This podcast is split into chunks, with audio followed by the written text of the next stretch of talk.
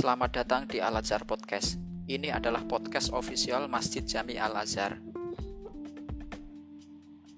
Donasi media silahkan transfer ke Bank Syariah Mandiri nomor rekening 77 200 7 300 7 atas nama Masjid Jami Al Azhar Jaga Permai.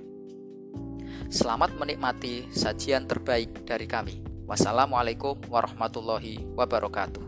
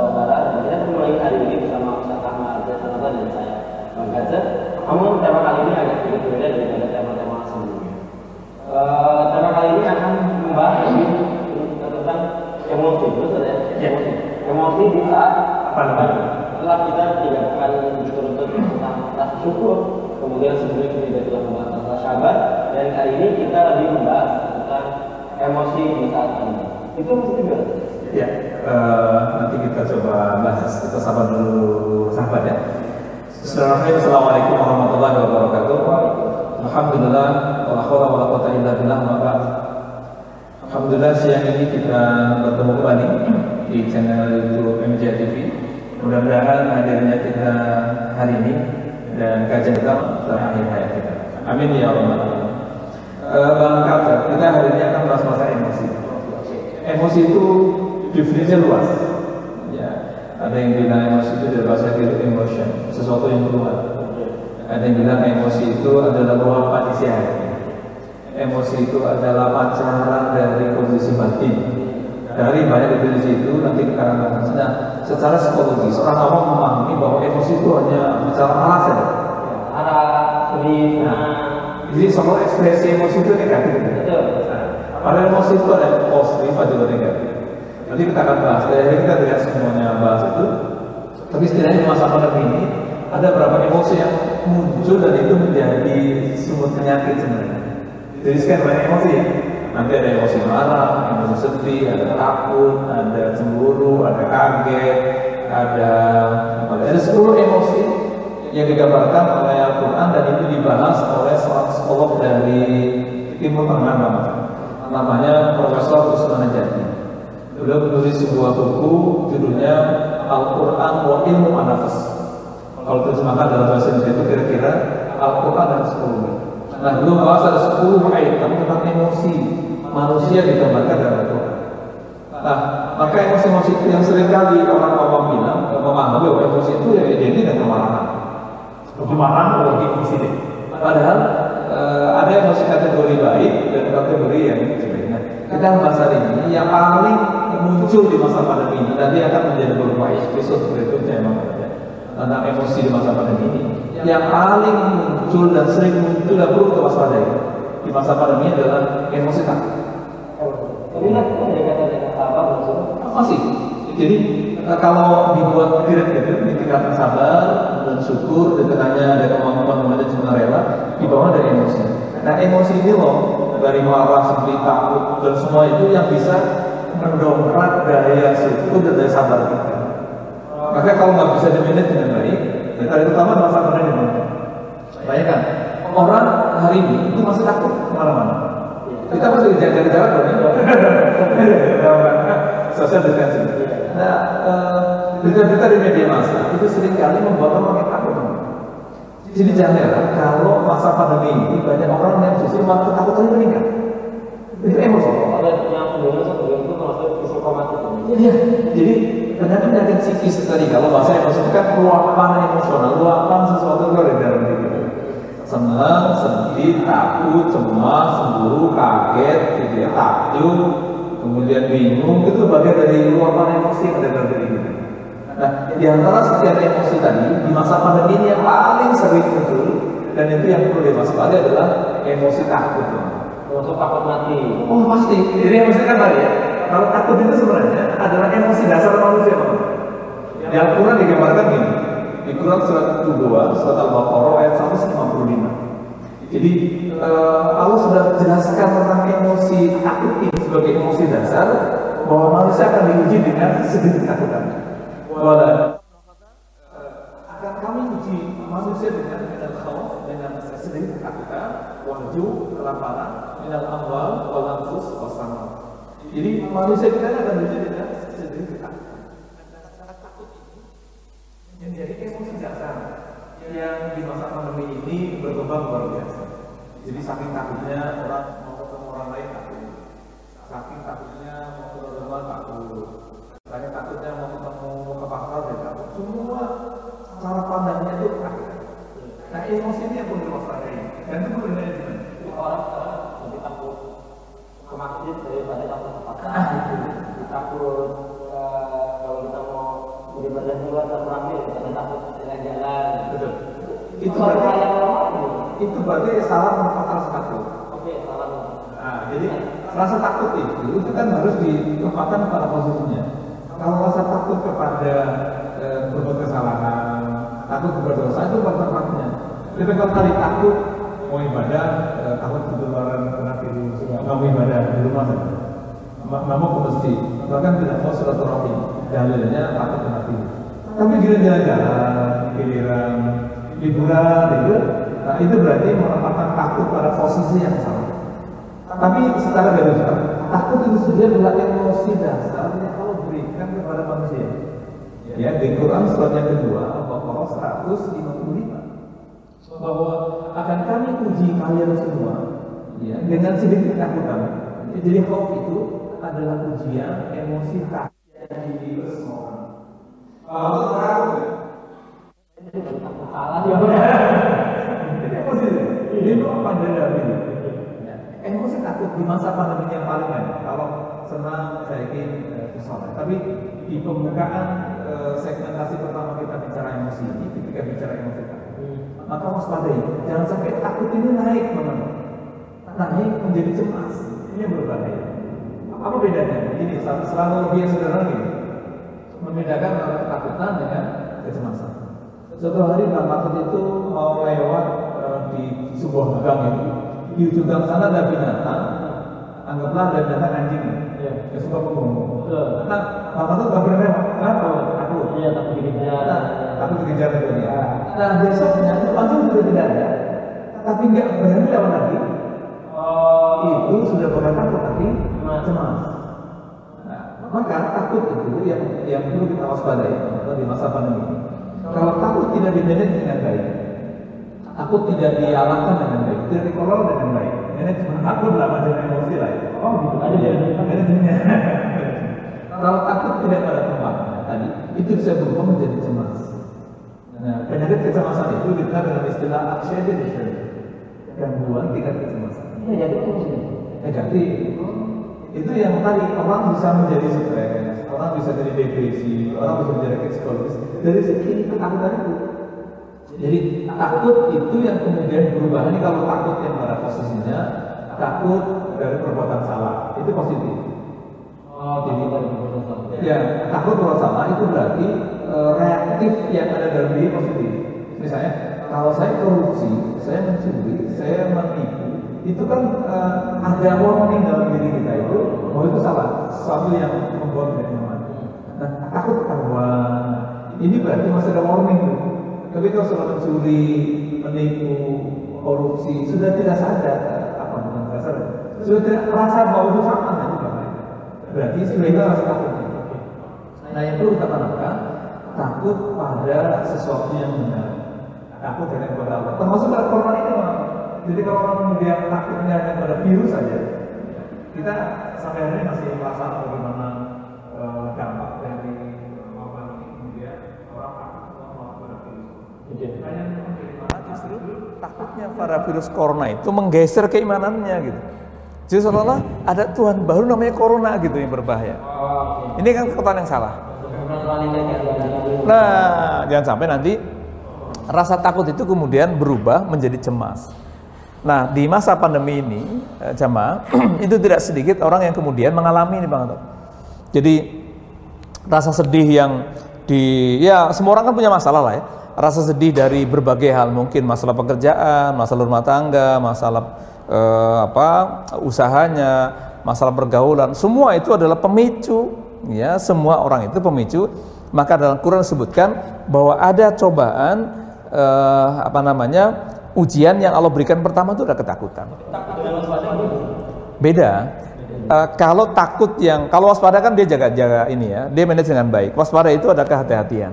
Tapi kalau takut yang berlebihan, dia curiga, negatif thinking akhirnya. Misalnya saking takutnya men, uh, takut ada perampok, itu setiap orang lewat dicurigai. Nah, kalau kecurigaan itu tadi bisa negatif. Tapi kalau waspada, kewaspadaan itu suatu hal yang yang biasa dan itu suatu yang penting. Misalnya waspada penularan COVID berarti kita menjaga diri itu waspada tapi kalau kemudian berubah menjadi negatif tinggi berubah akhirnya menjadi berpikir negatif. Pokoknya semua orang yang e, batuk ah ini jangan-jangan. Korban takut atau waspada? Hmm. betul. Semua menjadi perhatian. Langsung ter mata ke sini. Ini uh, dampak dari media pengaruh. Jadi sekali lagi bahwa uh, virus ini sampai hari ini belum ditemukan obatnya. Nah, kehati-hatian bagian dari kewaspadaan itu penting. Tetapi kecurigaan itu itu yang uh, harus dihindari. Maka saran kita kepada para jamaah, termasuk di Al-Azhar kan diinformasikan, kalau yang kira-kira sedang kurang fit badannya, sedang sehat, kurang sehat, pit, batuk, pilek, sebaiknya nggak usah ke masjid. Karena Iya. Salah di salah diartikan oleh para sahabat. Iya. Sebaiknya memang yang kurang sehat. Kurang sehat. Kurang fit. Betul. Betul. Karena nih tadi menghindari tadi Bang Anto. Kita tidak bisa lagi menutup diri misalnya. Kalau saya mau sholat, masa dicurigain? Hari ini stigma alam bawah sadar kita tadi rasa takut yang sudah di alam bawah sadar itu kemudian menjalar ke mana-mana gitu kalau orang e, dari luar saja misalnya orang, orang jauh dari mana misalnya orang jauh, jauh dari Bogor kau dari mana dari Bogor karantina dulu ya misalnya gitu ya kenapa karena Bogor zona merah gitu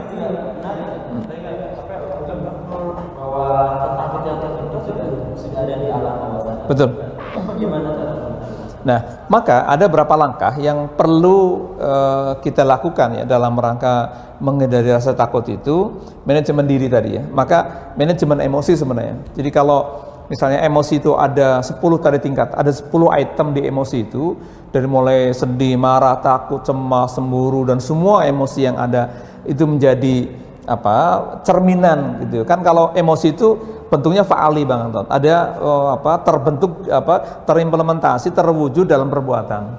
Bang Anton lagi marah itu kelihatan wajahnya. Uh, wajahnya kelihatan masalah emosi. Kemudian yang sering kali terwakili faalinya secara gestur tubuhnya itu sering kali ketika marah itu dalam Quran disebutkan bahwa dada ini menjadi cerminan. Jadi sebelum wajah itu dada. Jadi bang Anton pernah ngerasain nggak lagi takut, pegang nggak dadanya? Apa yang terjadi ketika lagi ketakutan? Jantung langsung berdebar tinggi. Lagi e, benci dengan seorang, juga jantungnya berdebar-debar.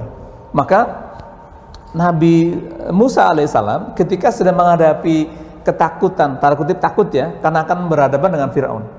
Jadi bayangkan, Bang Atot, analogi e, Nabi Sulaiman kita bayangkan. Beliau itu orang yang dibesarkan oleh Firaun. Nabi Musa dibesarkan di situ dan satu saat nanti akan jadi musuh. Secara psikologis pasti ada beban.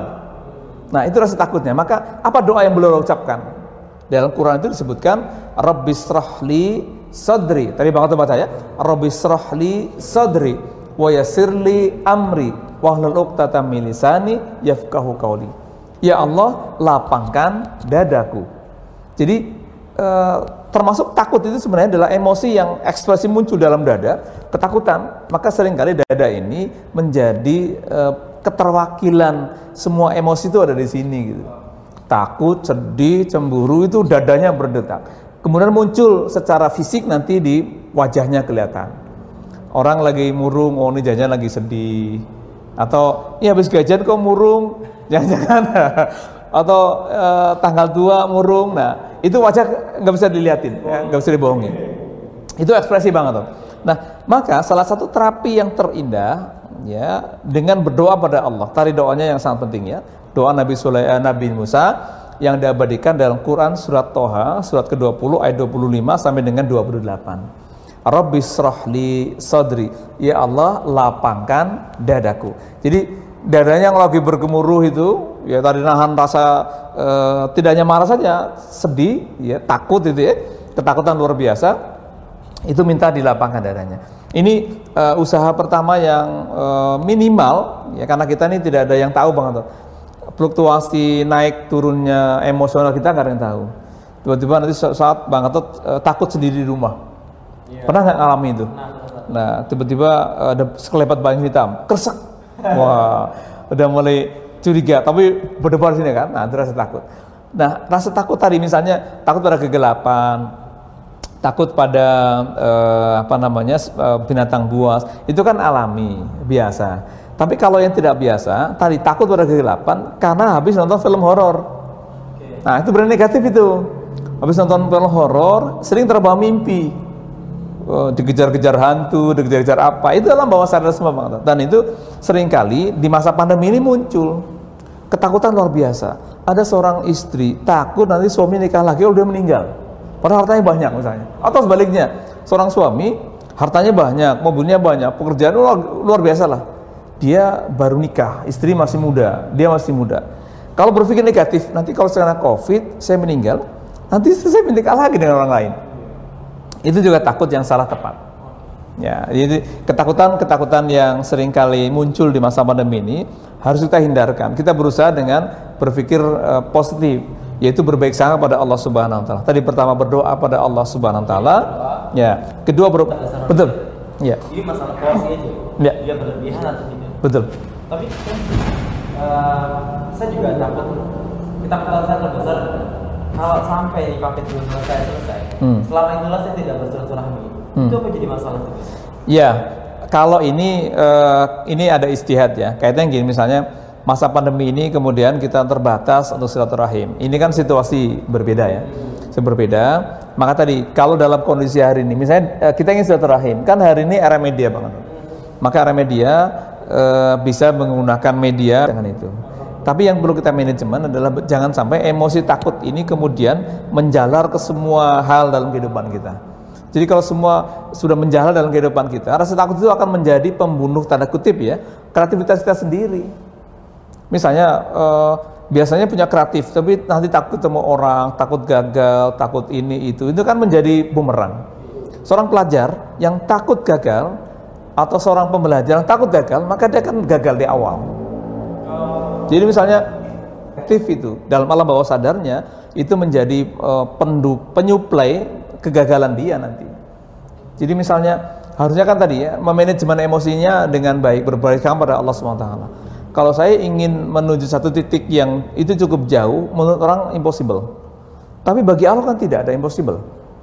Ya, saya ngalamin dulu banget. Saya orang orang daerah, orang kampung yang orang tua di sekitarnya itu nggak ada sekolah hanya uh, petani pengembala kerbau pengembala kambing. Yang saya berkeinginan dulu jadi guru. Yang menurut logika dasar di lingkungan itu sesuatu yang aneh. Kenapa? paling-paling jadi petani. Karena itu setelah sekitar 15 sampai 20 tahun berikutnya. Dan itu pun dengan berbagai macam cara ya.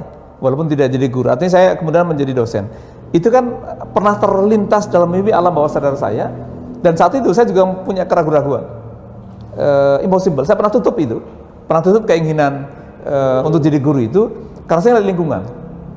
Maka di samping tadi berdoa berbaik sama Allah, lingkungan itu penting banget. Untuk manajemen emosi takut itu pun lingkungan. Jadi kalau misalnya gini, kalau kita ini kan karena kita masjid ya, maka uh, ke depan kita berharap masjid ini bisa menjadi uh, bisa hadir dengan masyarakat bisa memberikan win-win solution gitu ketika orang menghadapi berbagai macam problem persoalan, termasuk rasa takut ini. Karena lingkungan itu potensi sangat besar.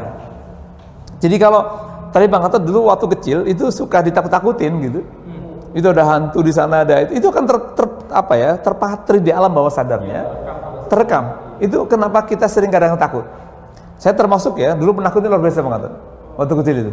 Karena di kampung saya itu kan masih mistik masih banyak Ya, mohon maaf, saya masih punya saudara itu dukun mata dulu di kampung ya. Jadi waktu saya itu dukun terkenal. Kalau cerita tuh digambarkan rumahnya semua benda-benda pusaka tuh ada gitu. Nah, di kampung itu sering takutin. Itu pohon itu ada penghuninya. Itu kalau malam suka keluar. Bayangkan saya pulang ngaji dulu dari musola itu, dari masjid ke rumah itu, gemetar luar biasa. Oh, sambil merem gitu. Iya, bayangkan saya dibentuk oleh lingkungan yang emang nakut-nakutin saya. Sehingga wajar kalau kemudian itu saya butuh waktu lama untuk bisa manajemen ini. Bagaimana rasa takut itu kemudian saya bisa manage dengan baik, akhirnya tidak tidak kemudian memuncat ke atas, naik ke permukaan, dan itu merusak kreativitas saya sendiri. Tapi bisa tuh. Artinya bisa bisa menghilangkan alam yang saya bilang tadi. Ya. Itu bisa di bisa di Proses. Bisa. Proses dan itu tadi yang penting lingkungan. Jadi berdoa itu menjadi kekuatan sugesti eh, apa pertolongan Allah yang pertama itu, yang kedua berbaik sangka kepada Allah karena eh, kalau sampai sudah negatif thinking ah, sudah sudah diatur. Karena eh, itu bagian dari pola terapi yang bagus. Dan ketiga adalah komunitas. Jadi teman baik keluarga mau masyarakat dan jangan sampai nanti ini buat para orang tua di rumah, buat keluarga muda dan para orang tua lah gitu bang Antut ya.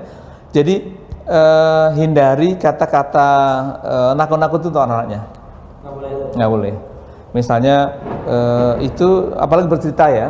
Makanya kalau habis nonton eh, apa namanya eh, film apa namanya film film-film horor itu itu harusnya eh, apa namanya orang tua ikut menyadarkan. Jadi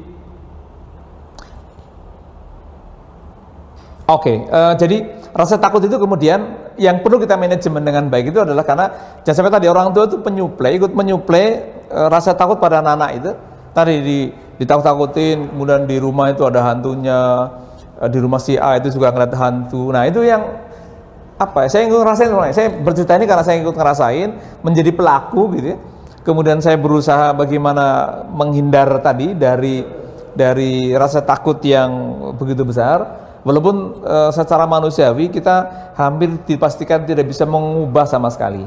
Kecuali pertolongan Allah ya. Tadi rasa takut yang dulu begitu besar itu sesaat akan muncul. Nih tadi misalnya Bang Anto dulu pernah takutin eh, itu di rumah itu suka ada suara-suara aneh. Ah bayangin itu. Saya pernah gini ada ada eh, orang yang konsultasi ke kami itu dia merasa takut di rumah sendiri Bang Anto. Karena juga ngerasa kayak gitu kalau yang sendirian. Nah, itu kan berarti eh, ada alam bawah sadar kita yang terpatri. Itu ada reinforcement namanya. Pengulangan masa lalu. Ketika dulu pernah takutin, itu kan ada di alam bawah sadar namanya di long term memory, memori jangka panjang. Nah, ketika sedang sendiri lagi iseng muncul rasa takut. Tapi yang aneh ini orang, ada orang di rumah sendiri, keluarga juga ada, tapi kalau bangun malam dia takut. Oh. Ah, itu biasanya kalau dilihat ke belakang itu ada problem, ada sesuatu yang terjadi. Nah, si orang ini itu pernah bercerita ketika berkonsultasi itu awal mula dia takut di rumah sendiri itu tel- setelah sekitar eh, waktu itu ketemu setelah dua tahun sebelum ketemu dengan kami itu dia bercerita pembantunya bunuh diri di rumahnya. Oke. Jadi pagi-pagi dia datang bangunin bantu di lantai dua, pembantu sudah memutus surat nadinya, itu mohon maaf ya matanya terbelalak, mulutnya menganga, darah berceceran ke mana-mana, sudah meninggal. Orang ini menemukan pertama, sehingga dalam pandang alam bawah sadarnya, ini orang meninggal dalam bunuh diri, wah bayang negatif. Wah nanti jadi hantu di rumahnya. Nah bayangkan sudah dua tahun ketemu dengan kami itu masih merasa takut. Jadi kalau malam, gitu ya, bangun malam itu lampu nyalain semuanya. Dan dia bangun istrinya. Sampai takutnya begitu banget. Kan ya. Iya, eh, lalu yang apa ya?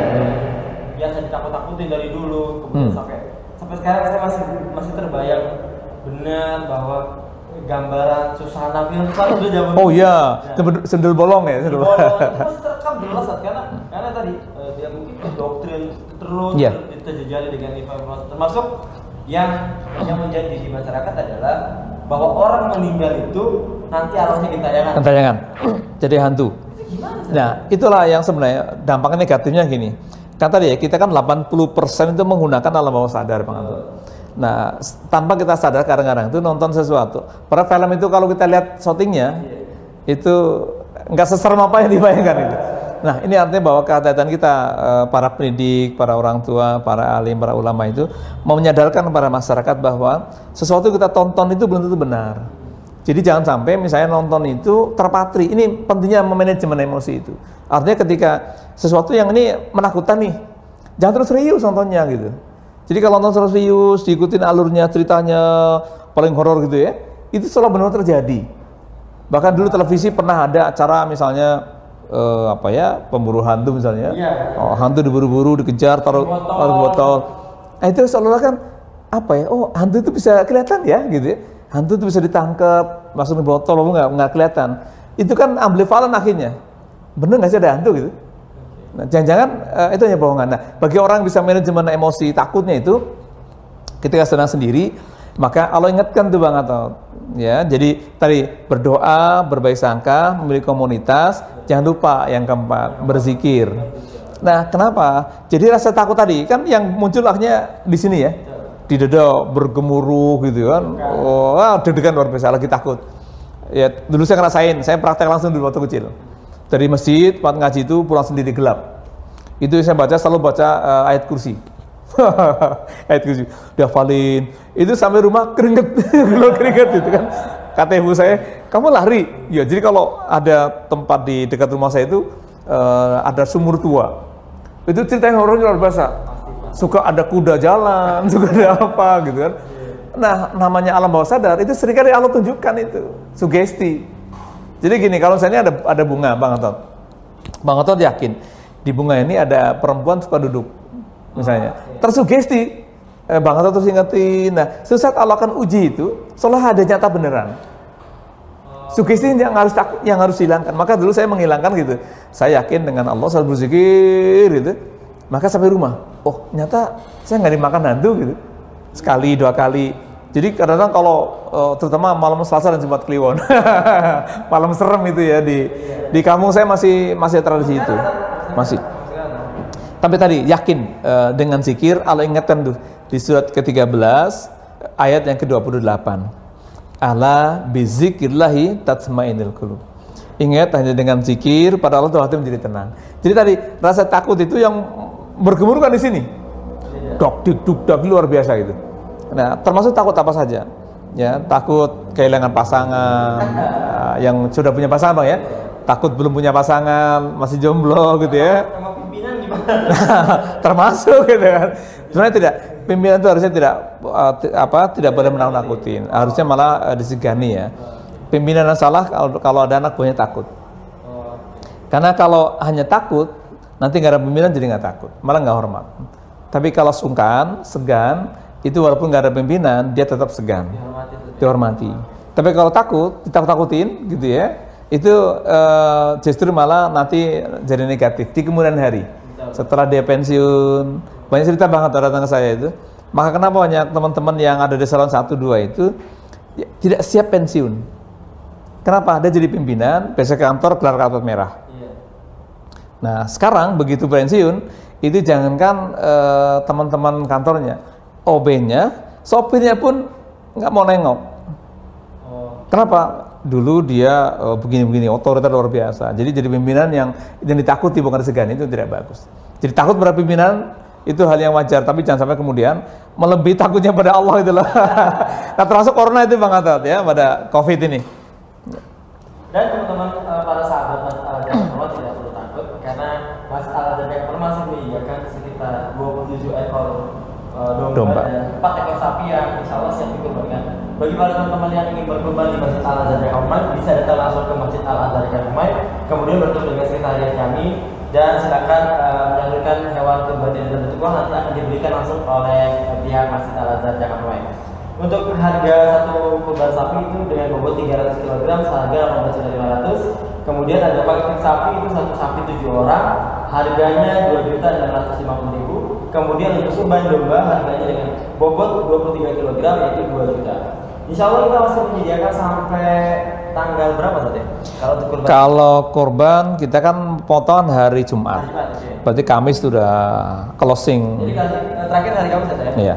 Insya Allah terakhir hari Kamis untuk closing kurbannya dan teman-teman juga yang ingin berkonsultasi terkait rasa takut bisa datang langsung ke Masjid Al Azhar Jakarta Mai bertemu dengan Ustaz Ahmad dan Sarwato insya Allah setiap hari Senin Ya, insya jam satu sampai dengan jam 5 sore jadi teman-teman bisa konsultasi apa saja termasuk rasa emosi teman-teman takut termasuk masalah yang kita perbincangan pekan lalu yaitu Ya.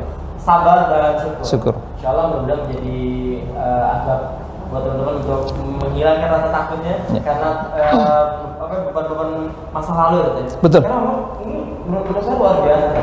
Yang tadi saya bilang, ya kita tuh sebenarnya nggak takut, Hmm. tapi karena ada ditakut-takutin Iya. sampai akhirnya benar-benar merasa takut beneran.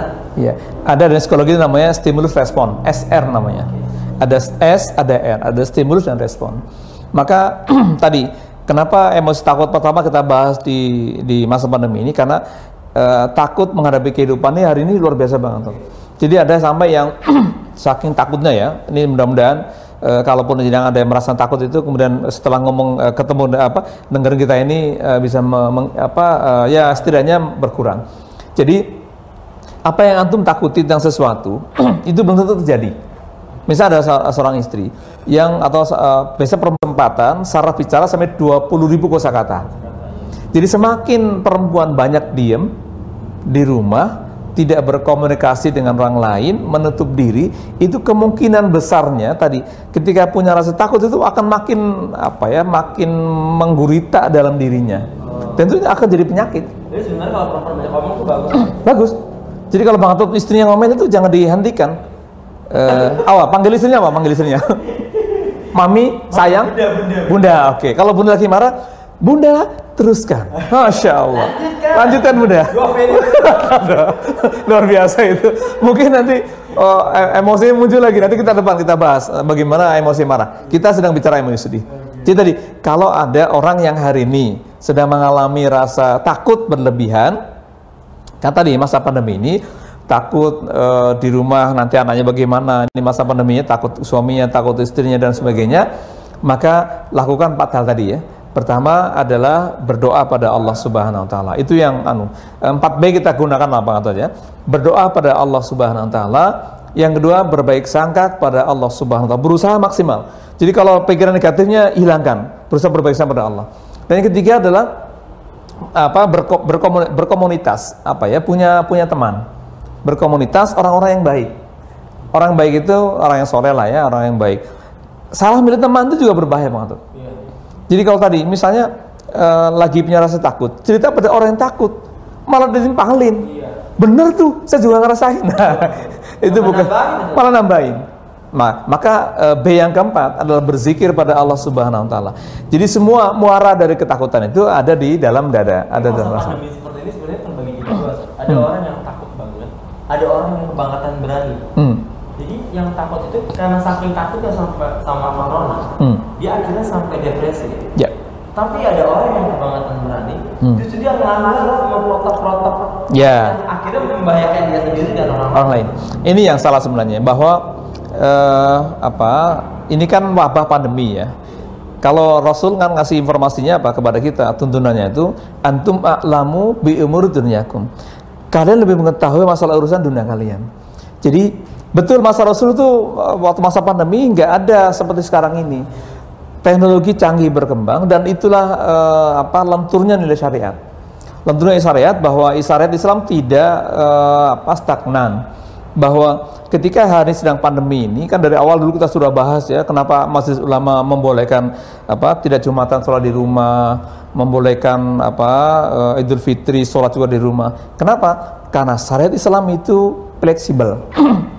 Dan kalau hari ini misalnya ada orang yang tadi kelewatan eh, ini itu sebenarnya nekat ya Eh, justru malah dia melanggar aturan. Kenapa kita ini sudah dikasih akal oleh Allah itu kemudian Rasul ngasih informasi karena lebih tahu lah masalah urusan dunia kalian. Hari ini kita ketika menghadapi pandemi ini tadi kan ada orang yang ahli bicara. Jadi kalau saya bicara virus bukan ahlinya. Dan itu eh, saya tidak mendetail. Nah yang bicara tentu ahli virus yang bicara tentu yang punya regulasi pemerintah bikin aturan. Kenapa? Karena pemerintah punya kewajiban menjaga masyarakatnya membentengi masyarakatnya. Tapi kan keterbatasan pemerintah Maka pemerintah di bawahnya ada ahli-ahli dalam bidang kedokteran itu juga sedang berusaha maksimal. Maka bagi kita masyarakat tadi supaya takutnya tidak berlebihan di masa pandemi itu rajin berdoa. Berdoanya banyak lah ya, doa agar Allah berikan kita ketenangan. Tadi di antara doanya di surat ke-20 ayat 25 sampai dengan 28. Itu doa minta lapang dada. Nah, kelapang dada itu kan bagian dari manajemen emosi kita agar kita uh, takutnya itu tidak berlebihan. Yang kedua tadi, berusaha berba, berbasangka baik pada Allah. Jadi kalau memahami kenapa sih Allah kirim kita virus begini gitu? Kan jadi Idul Adha uh, apa ini Idul Adha aja nanti uh, mungkin sholatnya juga ada yang nggak melaksanakan. Orang mau pergi haji tidak jadi. Nah, orang yang berpikir negatif itu berpikirnya kok nggak adil sih gitu. Kenapa? Memang uh, kenapa kita harus takut pada virus? Itu yang tadi salah ya, memahami. Kenapa kita tahu ada virus? Kita takut banyak pada Allah.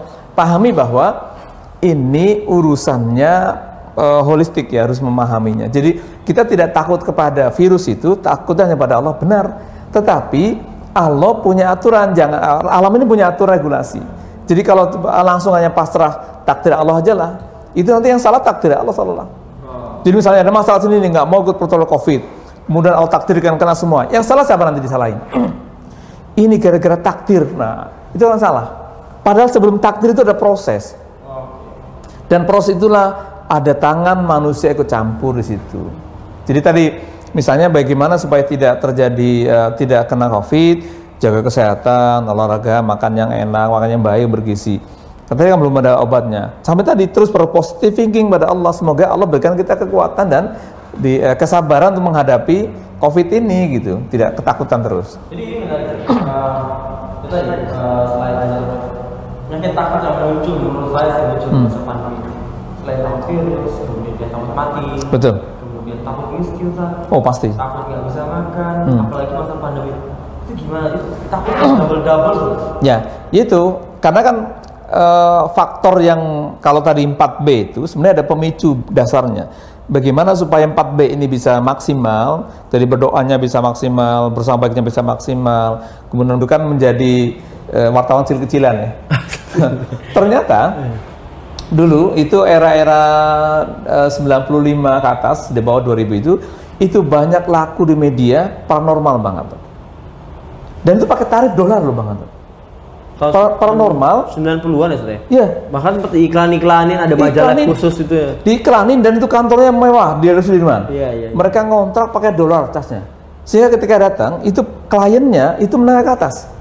Yang tadi ketakutan, yang galau. Sehingga kalau datang itu pakai tarif. Dan dolar banget. Sehingga ada paranormal yang hidupnya glamour luar biasa. Kenapa? Dia panen. Iya di masa-masa krisis seperti itu, orang lagi galau, lagi takut itu ngambil keuntungan. Kenapa? Karena orang dalam begitu itu pasti apa sih di, dikasih. Maka hari ini misalnya ketika tadi ketakutan yang luar biasa, taut ini itu dan sebagainya, sebenarnya satu hal kita perlu ketenangan dan tenang itu kaitan masalah keimanan. Mm-hmm. Itu ada dalam Quran surat yang ke-6 ayat 82. Surat Al-An'am namanya Bang Aton. Aladina amanu walam yalbisu imanahum bizulmin orang-orang yang beriman yang tidak mencampur adukan keimanannya dengan kezuliman dan kemusyrikannya maka dijamin oleh Allah. Apa itu? Ulai kerati al-amnu. Pada mereka Allah akan berikan ketenangan. Jadi sumber dari ketenangan itu keimanan gitu sebenarnya dalam, dalam bahasa agama kita. Yang dalam bahasa psikologi namanya kesadaran. Nah, keimanan ini yang perlu dirawat. Jadi kalau tadi 4B itu berdoa, berbaik sangka, berkomunitas, berzikir, itu usaha tetapi pondasi utamanya untuk membangun manajemen takut itu adalah perkuat keimanan. Berarti sebenarnya kalau masa pandemi seperti ini, sebaik-baiknya langkah adalah mereka kembali kepada Allah saja. Betul, hanya itu. Kan sudah doanya sering dihafal itu. Inna lillah wa inna ilaihi rojiun. Sesungguhnya semua datang dari Allah dan akan kembali kepada Allah. Sayangnya banget tau. Mm -hmm ayat ini di, di, di, di apa didistorsi seolah hanya ayat penyampai orang meninggal. Yeah. gitu kan? Kalau di masjid tok tok tok assalamualaikum. Buat pengumuman itu iya, ini iya. kayaknya ada yang meninggal. Iya, iya. habis itu innalillah pasti ada yang meninggal. Ini seolah ayat ini identik orang meninggal saja. Oke. Okay. pada ayatnya secara umum. Innalillah semua semua datang dari Allah. Tadi termasuk rasa takut hari ini yang berlebihan. Nanti saya bagaimana makannya masa pandemi nggak nggak punya pekerjaan, nggak punya apa dan sebagainya. Di situlah dituntut Allah berikan kepada kita kan akal, kreativitas. Jadi saya lihat teman-teman saya para ustadz ya, para ustadz yang eh, apa biasa duduk ceramah ke mana-mana kan nggak ada. Itu kreatif, membanting setir bis- bisnis. Ada usaha apa gitu ya. Kalau gini ya usaha perkambingan dan persapian gitu ya. Itu kan mem- mem- apa? Memancing adrenalin kreativitas banget. Oke. Itu itu bagi orang-orang yang masih punya iman yang kokoh, masih punya harga diri banget. Nggak mau minta-minta. Tapi hari ini peminta-minta makin banyak. Kalau tanya ya salah satunya eh, saya kan orang miskin, orang nggak punya. Masa Allah tidak Allah kan maha tahu. Gitu. Iya. Seolah-olah orang miskin itu bebas tugas, nggak ibadah, nggak sholat itu itu yang jadi PR juga Ustaz ya? PR. Makanya masa pandemi ini yang eh, kalau dibuat diagnosis ya, kalau buat istilah diiris nih problemnya Bang Anton. Ini problemnya pemerintah sangat pelik. Sangat besar. Pemerintah harus harus menyediakan suplai makanan eh, barang eh, eh, sembakonya harus tercukupi. Sementara pada sisi lain masyarakatnya itu pemerintah kan tidak bisa membendung nih harus informasi harus informasi yang sampai kepada eh, apa masyarakat itu kan tidak terbendung. Yang mau tidak mau itu berdampak pada psikologis. Tadi menjadi takut luar biasa. Ini kan apa pemerintah sudah berupaya dengan baik ya. Eh, bentengin diri apa protokol kesehatan diikuti distancing social distancing dan sebagainya. Itu kan upaya pemerintah sebenarnya. Tapi kan tidak semua dari pusat itu bisa lari eh, sampai ke masyarakat akar rumput. Nah di situlah peran kita. Ya termasuk Al Azhar sebagai eh, masjid besar di Bekasi itu perannya untuk ikut minimal ikut hadir. Meminimalisir gitu ya meminimalisir eh, kalau mau ngobati tidak langsung tidak, tidak mungkin langsung ya meminimalisir rasa takut memanajemen rasa takut yuk kalau sedang punya rasa takut kata kunci sederhananya adalah berkomunitas bercerita bang Anton Oke. bercerita pada orang lain itu akan mengurangi beban.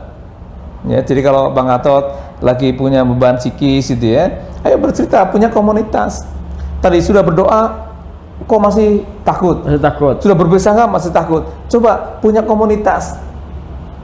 Artinya orang-orang yang baik lah ya, bisa datang ke orang-orangnya. Kalau misalnya datang langsung ke psikiater kan lagi lagi sekarang ada, ada kemungkinan, ada kemungkinan psikiaternya nggak mau nerima karena pandemi, Karena takut juga. Takut juga psikiaternya, jangan-jangan nih pasiennya bawa Iya, virus gitu ya. virus. Eh, Karena tidak sedikit dokter yang eh, tidak praktek. Betul. Karena rasa takutnya berlebihan. Betul. Karena karena ketakutan ini benar-benar sangat merajalela di masa pandemi. Gak cuma takut corona tadi. Betul. Yang saya tangkap lagi, semua orang takut besok nggak bisa makan, Sat. Banyak. Apa ini artinya? Jadi saya bertanya, kalau besok nggak bisa makan, apa ini artinya tauhid saya bermasalah gitu? Hmm. Karena ini corona ini kan memiskinkan siapa saja, bikin orang merasa takut. Ya takut beraktivitas karena takut kena corona, kemudian kalau dia sudah beraktivitas kena corona meninggal, Ya. kemudian dia takut besok di PHK. Ini memang luar Iya. biasa kan? Maka ini tadi di Al-Quran itu digambarkan ini di surat Al-Baqarah 155. Ada lima cobaan ketakutan. Lima cobaan ya. Per- Pertama minal khauf, sedikit ketakutan. Ju, rasa lapar. Amwal, kurang harta. Angfus, kejiwaan. Wasamarat. Samarat ini kalau diterjemahkan dalam bahasa hari ini ya bisnis usaha. Kalau dulu kan e, bertani, bercocok tanam ya ketakutan, berdagangan dan sebagainya. Ya kalau sekarang ya mungkin bisnisnya. Bayangkan dari takut bisnisnya, takut masalah psikologisnya, takut hartanya yang eh, habis, takut nanti nggak bisa makan, itu muaranya dirasa takut. Oke. Jadi kuncinya justru malah takut itulah yang kalau tidak bisa manajemen itu jalannya ke mana-mana. Takut nggak bisa makan, takut nggak punya harta, nanti takut jiwa saya bagaimana, kemudian takut juga nanti bisnisnya hancur. Itu muaranya dari rasa takut. Dan itu cobaan yang Allah berikan gitu. Nah makanya kalau yang kemarin kita bahas, tingkat kesadaran kita yang bisa uh, sebanding dengan keimanan. Jadi kalau kita sadar, oh ini kita sedang sedang diuji, maka ujian itu idealnya adalah mengembalikan kepada yang ngasih gitu. Oh iya iya. Tadi makanya berzikir itu menjadi kata kunci ketenangan itu. Nggak bisa makan, nggak bisa eh, nggak bisa minum. Iya, nanti di Al-Quran banyak ayat bahwa rezeki itu Allah yang ngatur. Tadi, pada tingkat keimanan munculnya. Mungkin dulu Bang Anton pernah belajar ada tauhid rububiyah, tauhid uluhiyah gitu ya. Bahwa ini ini ini baru sebatas kita pelajari. Kita baru sebatas percaya belum yakin Bang. Oke. Nah, saatnya lah kita berusaha bagaimana meyakinkan diri. Jadi kalau baru percaya, saya percaya pada Allah, iya, tapi belum yakin, nanti masih takut besok makan apa, masih memer- me- me- apa, mengikuti alam bawah sadar ketakutan yang berlebihan. Padahal sudah Allah takdirkan itu sudah ada nih mau ketemu dengan siapa nanti apa yang lakukan itu sudah ada ada ada catatannya. Tadi sekali lagi-lagi ini eh, apa ketakutan adalah eh, potensi psikologis dasar yang Allah berikan kepada kita manusia ditambah Bang Atot itu ada unsur X. Oke. setan. Iblis yang selalu menggoda. Makanya yuwas wisu maka eh, WVH gitu ya bengong hati-hati. Kalau sudah tetangga saya bilang eh itu tetangga saya bebeknya bengong mati. Gitu ya. Artinya apa Eh, ketika kita sedang sedih gitu ya harus tadi punya komunitas bang Anto punya teman yang bisa ajak ngobrol Penting banget Ustaz ya. penting Ini Ustaz eh, berapa kali sudah dua menekankan pada soal komunitas atau punya teman ini ya. Iya. Di sabar juga rasa sabar kita bisa tercipta kalau kita juga punya kondisi atau teman-teman yang bagus juga. ya Seberapa pentingnya rasa teman punya teman-teman untuk menghilangkan rasa takut? Ustaz? Kalau dibuat eh, grafik ya, apa di persentase ya, ketakutan misalnya rasa takut eh, teman bisa menjuplai eh, apa seberapa besar, itu terlihat dari eh, kondisi psikologis juga bang Anton. Jadi ada orang-orang yang berkarakter melankolis, plekmatis, sanguinis dan klorenis. Kalau orang-orang yang tipologi melan sanguinis, dia to the point bang Anton. Jadi to itu orang terbuka orang lain. Itu dia akan lebih mudah menerima orang lain dan dia lebih mudah menerima masukan orang lain. Nah itu eh, potensi besar. Tapi orang-orang yang sangu eh, melankolis, yang melo gitu ya, itu dia lebih senang bercerita dengan diri sendiri. Paling bikin status Nah, gitu ya, catatan. Nah di situ dia kurang me- menghargai kehadiran seorang teman. Oh gitu. Yang Jadi, melankolis ini. ya dia lebih senang. Maka teman-teman yang eh, selama ini ngerasa bahwa saya lebih nyaman sendiri di rumah, berhati-hati. Ada saatnya kita perlu orang lain. Maka ada ayat keterbukaan dalam Quran itu misalnya di surat ke-18 ayat 39 surat ke Az-Zumar ayat 18. Ada kalimat gini, alladzina yastami'u. Jadi orang-orang yang uh, alladzina yasma'u, orang yang mendengarkan. Nah, kalau dalam bahasa psikologi itu, orang yang terbuka itu adalah orang yang mau mendengarkan dan mendengar. Orang cerita, Bang Gatot cerita orang lain misalnya, Iya. terus kemudian orang lain cerita pada Gatot. Kan ada orang yang gini, tipenya itu orang yang hanya bisa mendengar. Nggak mau dia mendengarkan. Kita mau curhat, mau dia mau curhat balik sama kita. Iya iya iya iya. Maka tadi ada tipologi orang yang eh, kadang-kadang dia kurang meres apa ya, kurang terlalu penting teman buat dia. Anak melankolis. Mungkin pengaruh teman dia tidak terlalu besar. Tetapi yang berbahaya justru teman-teman hari ini dia lebih asik dengan teman-temannya di malam di, di dunia maya. Ada orang yang punya teman eh, sampai sejuta di media sosial Iya. Followernya sama followernya satu juta. Padahal eh, itu istilahnya hantu semua lah gitu ya, tidak pernah kelihatan. Itu berbahaya saat. Maka orang-orang yang tadi cenderung lebih senang eh, menyendiri di rumah, ayo saya sarankan sudah saatnya di, ma- di masa pandemi ini ubah cara pandangnya Oke. Kita bisa bersaudara, kita bisa bersahabat, kita bisa punya komunitas dan Masjid Al Azhar menyediakan waktu itu untuk eh, minimal sudah berbagi, sharing gitu ya.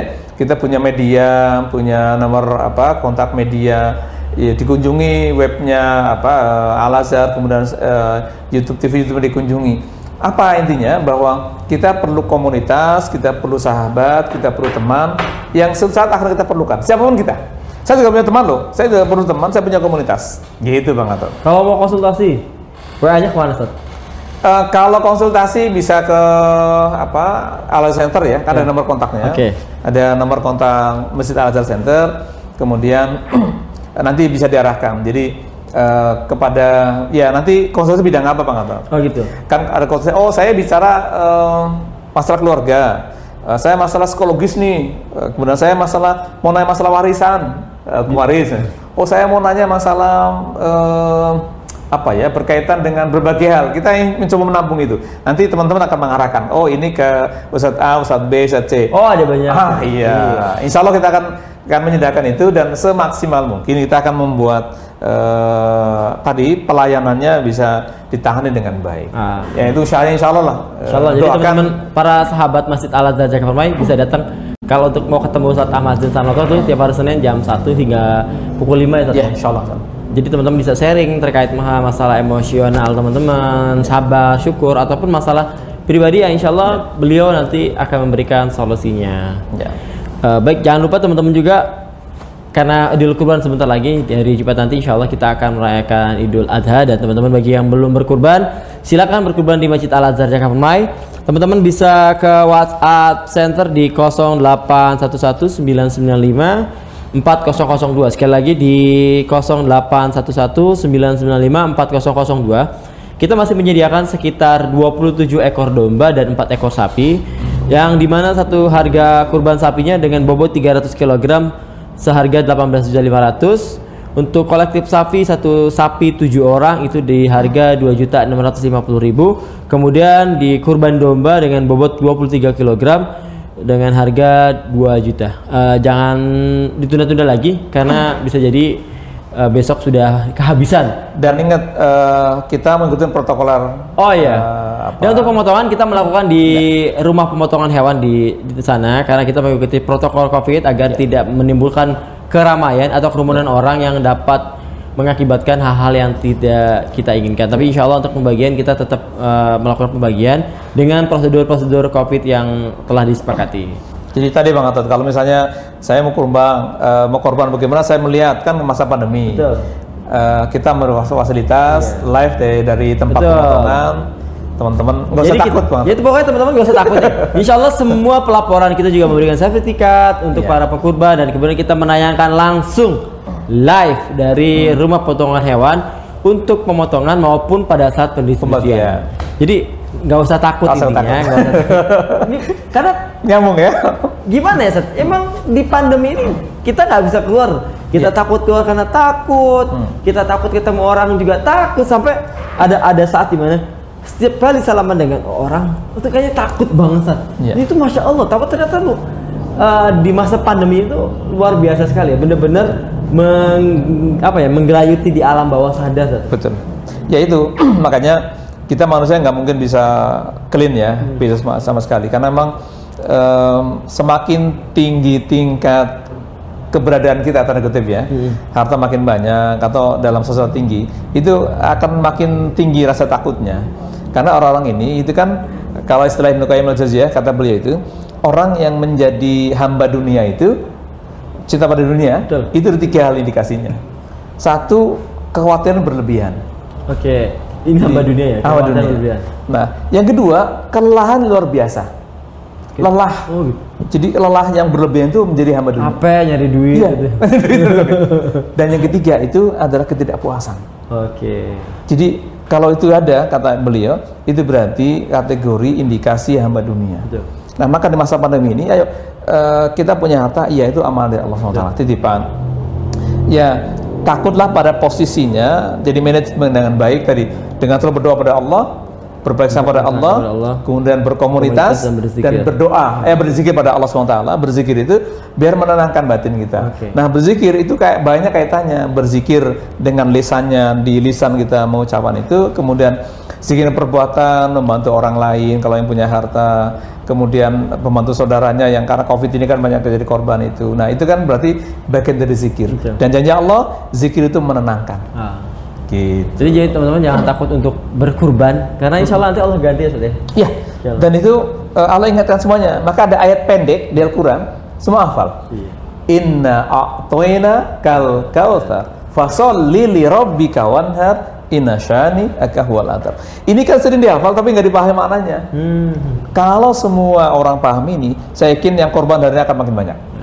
Maka yang belum berkorban, kalau maksudnya minimal satu keluarga satu, kita ingatkan jangan takut hartanya habis. Betul. Itu peringatan Allah, maka kalaupun eh, tidak masing-masing orang minimal satu keluarga satu. Hmm. Dan kalau hari ini belum bisa berkorban, berdoalah pada Allah Oke. agar Allah berikan kelebihan harta untuk bisa berkorban. Di tahun selanjutnya. Ya, Semoga Allah sampaikan di tahun depan ya Ustaz ya. tahunnya. Dan kalau yang tadi eh, nggak berhubungan karena takut hartanya berkurang, saya doakan mudah-mudahan Allah bukan pintu hatinya. Amin. Ya. Dan bagi- Sehingga langsung eh, besok eh, Berkurban ya? langsung beli limosin. Sapi limosin. Dalam bentuk brosur tapi. ya, ya insya Allah ya. Jadi mudah-mudahan eh, kita tidak ditakuti oleh rasa takut kita sendiri. Betul. Ya. Baik, eh, baik para sahabat Masjid Al Azhar Jakarta Mai, tak terasa sudah hampir satu jam kita bersama dan sebelum kita akhiri pertemuan siang hari ini, kita akan mendengarkan kesimpulan dari Ustadz Ahmad Zertalon terkait dengan rasa takut di masa pandemi. Silakan. Ya, baik. Terima kasih. Eh, sahabat jamaah rahimakumullah di mana pun antum berada, bahwa emosi takut itu ada luapan ekspresi yang eh, ada dalam diri kita. Al-Quran menggambarkan tentang emosi takut itu sebagai ujian usaha dasar ya, ujian awal, ujian dasar yang semua orang miliki. Yaitu di Quran surat Al-Baqarah surat yang kelima ayat 155. Jadi khauf itu adalah ujian ketakutan yang orang semua akan memiliki takut itu. Maka jangan sampai rasa takut ini, terutama di masa pandemi ini, kemudian begitu besar menggelayuti diri kita, kemudian menutup akal sehat kita dan mengelabui atau mem- memengaruhi alam bawah sadar kita. Ah, untuk itu semuanya, maka minimal 4B yang perlu kita lakukan. Tadi pertama adalah berdoa pada Allah Subhanahu wa taala. Mudah-mudahan Allah kuatkan hati kita, Allah angkat itu cabut rasa takut kita yang pada tidak pada tempatnya, Allah ganti dengan hal-hal yang menjadi ketenangan. Pertama berdoa. Yang kedua adalah selalu berbaik sangka pada Allah. Berbaik sangka pada Allah Subhanahu wa taala adanya pandemi ini ini sebagian dari skenario Allah bagian ritme kehidupan yang harus kita lalui dan jangan terfokus hanya pada musibah itu yang ketiganya adalah berkomunitas. Kita perlu teman perlu lingkungan yang baik. Maka cari lingkungan yang baik cari komunitas yang baik. Dan masjid menjadi salah satu komunitas lingkungan yang baik. Al Azhar punya berapa grup ya Bang Ato aja di WA di grup tuh. Ikuti itu bagian dari usaha kita dalam rangka menjaga komunitas. Dan yang keempat adalah berzikir. Jangan sampai hati kita kosong jiwa kita kosong daripada berzikir pada Allah Subhanahu wa taala. Karena begitu rasa takut itu muncul kita tidak berzikir maka yang masuk adalah setan. Yuwaswisu fi sudurinas. Membisiki manusia di dalam hatinya di dalam dadanya di dalam jiwanya. Maka yang jadi takut malah makin takut. Jadi 4B langkahnya untuk 4B. memanajemen rasa takut. Dan insya Allah nanti masih ada 10 item lagi Bang Anto Masih banyak Emosi. lagi. Ya, masih itu sebelum pertemuan lagi tadi. Iya, ada bisa 10 episode ini kalau bicara ketakutan ah, emosi ini. Itu mudah-mudahan. Ini episode, episode terpanjang ya. Kalau kemarin Ya. syukur kita tiga pertemuan, Ya. ini sebelum pertemuan lagi. Ini 10. Karena kita berharap eh, apa walaupun materinya eh, apa waktu sebentar Iya. minimal teman-teman eh, tercerahkan dengan sesuatu yang ya kita berharap lah ini bisa manfaat buat kita yang ada di sini dan buat jamaah yang ada di rumah minimal tidak terbebani oleh rasa takut itu sendiri. Iya. Gitu. Baik, terima kasih Ustadz Ahmad Zain Sarnoto dan eh, para sahabat Masjid Al Azhar Jakarta Bagi para teman-teman yang belum subscribe untuk Masjid Al Azhar Jakarta silahkan subscribe dan dinyalakan loncengnya. Kemudian kirimkan eh, channel ini ke teman-teman semua agar teman-teman semua bisa mendapat informasi terbaru dari Masjid Al Azhar Jakarta Insya Allah untuk kajian eh, serial Psikologi Islam ada di hari Senin tiap pukul 1 hingga jam 2 siang atau mungkin agak telat-telat sedikit seperti karena mungkin ada kendala juga Ustaz. Baik, sebelum kita akhiri pertemuan kali ini dengan marilah kita bersama-sama baca doa kafaratul majelis. Subhanakallahumma wa bihamdika asyhadu an la ilaha illa anta astaghfiruka wa atubu ilaik. Dari saya Bang Gatse dan Saya Ahmad Zain Sarnoto. terima kasih banyak. Assalamualaikum warahmatullahi wabarakatuh. Waalaikumsalam.